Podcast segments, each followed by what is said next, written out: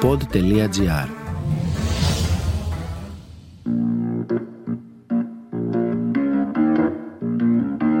Θέλει η αρχαιότητα να κρυφτεί και η χαρά δεν την αφήνει.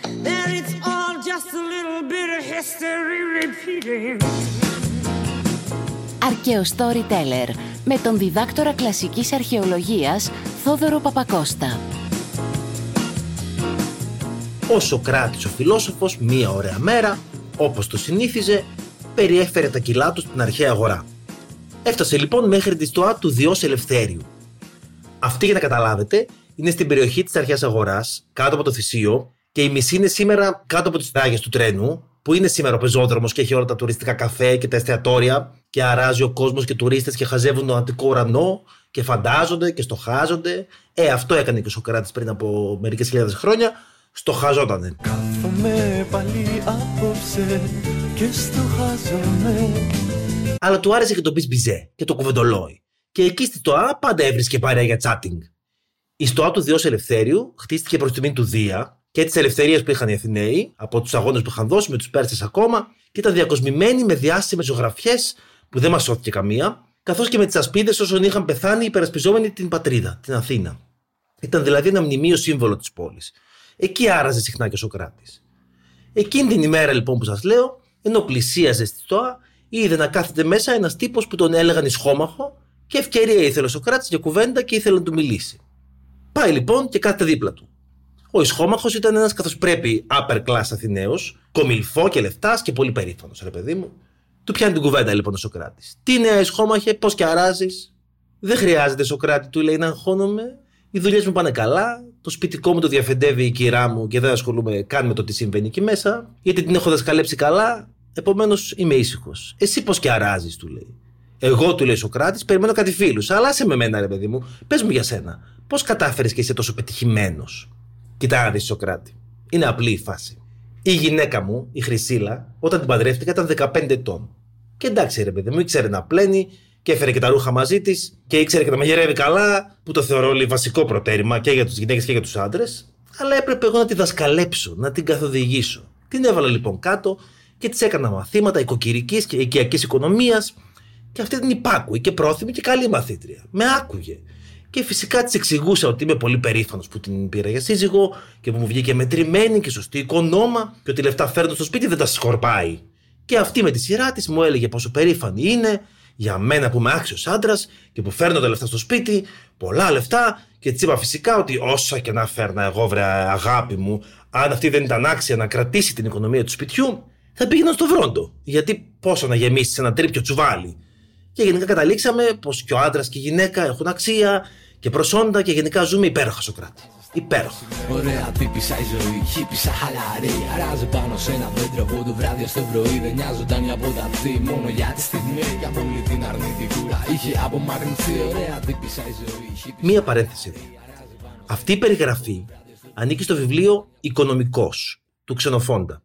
Όπου ο Ξενοφόντας βάζει δύο υπαρκτά πρόσωπα σε ένα φανταστικό διάλογο θέλοντας να περιγράψει το ιδανικό της κοινωνίας της εποχής της κλασικής Αθήνας για το πώς πρέπει να είναι ένα σπιτικό.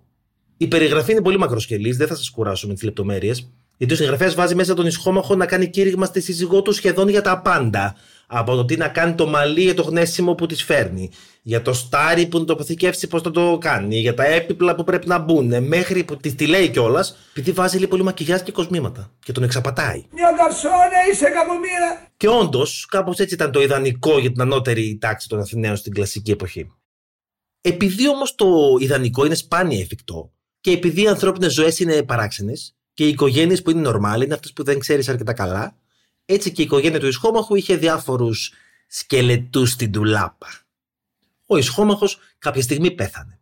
Και πιθανότατα όταν πέθανε είχε χάσει ένα τεράστιο μέρος της περιουσίας του.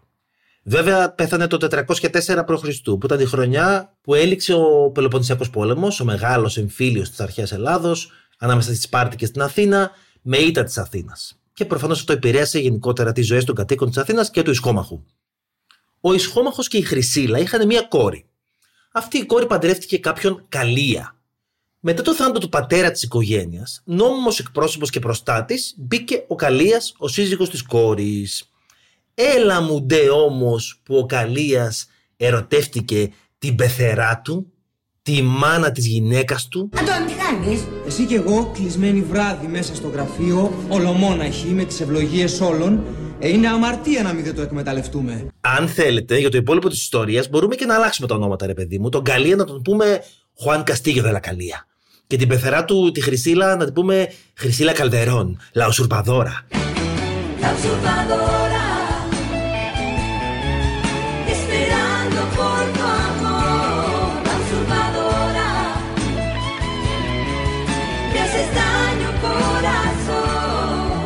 Γιατί η υπόθεση πλέον γίνεται τελείως βραζιλιάνικο σύριαλ. Κοιτάξτε να δείτε. Ο ανίερος δεσμός της Χρυσίλας Καλδερών και του Χουάν Καλία οδηγεί σε μια ξαφνική και απροειδοποίητη εγκυμοσύνη.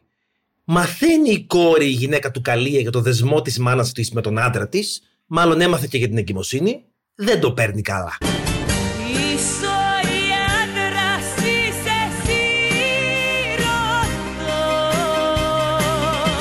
Κρεμιέται με ένα σκηνή για να αυτοκτονήσει. Την προλαβαίνουνε, δεν την αφήνουν να πεθάνει. Αλλά αυτή δεν αντέχει άλλο εκεί μέσα. Σηκώνεται και φεύγει και ρίχνει μαύρη πέτρα πίσω της. Οι δύο παράνομοι εραστέ επομένως συνεχίζουν τη ζωή τους, γεννιέται και το παιδί, ώσπου του καλία του περνάει ο πόθος και ο έρος. Και αρνείται πως το παιδί είναι δικό του. Και φεύγει κι αυτός. Και εξαφανίστηκε. Λες και τον τσίπησε μίγα τσετσέ. Ναι. Και μένει η ουσουρπαδόρα πεθερά με το βρέφος μόνη της. Και εδώ μπαίνει και το υπόλοιπο σόι της Χρυσίλας στη μέση. Καταλαβαίνετε τι έρχεται, ε; το συμπούρμπουλο. Κάπου εκεί στις αρχές φθινοπόρου στην Αττική είχαν μια τριήμερη γιορτή, τα Απατούρια. Τα Απατούρια ήταν γιορτή κατά την οποία οι φρατρίες, φατρίες δηλαδή, έγραφαν τα νέα αγόρια που είχαν γεννηθεί το προηγούμενο έτος στις λίστες τους, σαν ληξιαρχείο δηλαδή.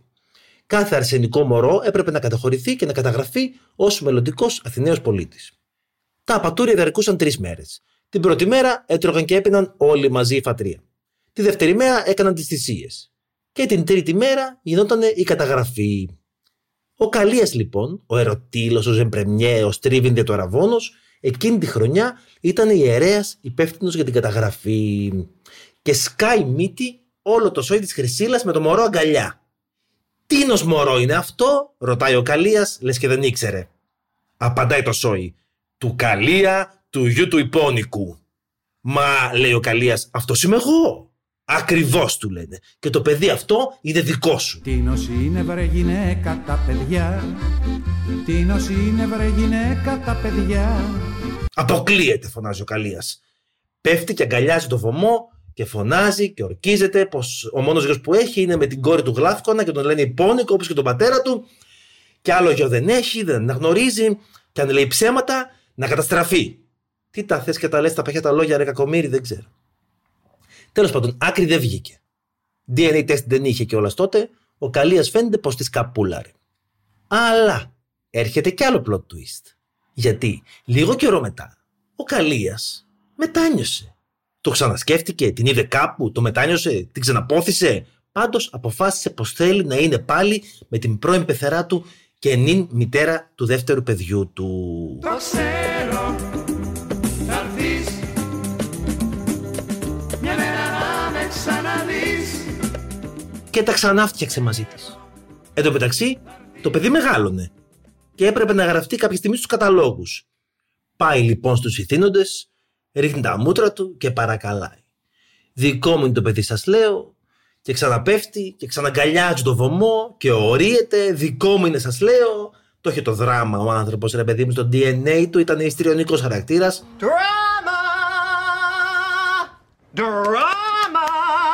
Και με τα πολλά τελικά αναγνωρίστηκε και το παιδί από τον πατέρα και τελείωσε αυτή η ιστορία.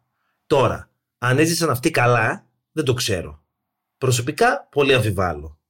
Υπάρχει μια έμεση αναφορά πως ο πρώτος όρκος του Καλία που είχε πει να καταστραφεί αν λέει ψέματα πως το παιδί είναι δικό του, έπιασε. Και όντως καταστράφηκε. Το θέμα, παιδιά, είναι άλλο. Πως είτε σε βραζιλιάνικο σύριαλ, είτε στην αρχαία Αθήνα, είτε στα Σεπόλια, είτε στη Χονολουλού, το τι μπορεί να συμβαίνει σε μια οικογένεια μπορεί να είναι εξίσου τραγελαφικό γιατί όπως είπαμε, οι μόνοι φυσιολογικοί άνθρωποι είναι αυτοί που δεν έχουμε γνωρίσει αρκετά καλά.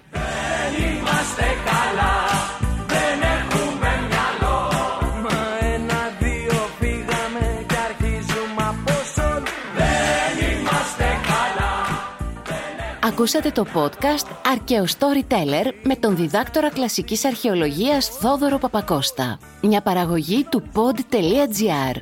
Αναζητήστε τα podcast που σας ενδιαφέρουν στο pod.gr, Spotify, Apple Podcast, Google Podcast και σε όποια άλλη εφαρμογή ακούτε podcast από το κινητό σας.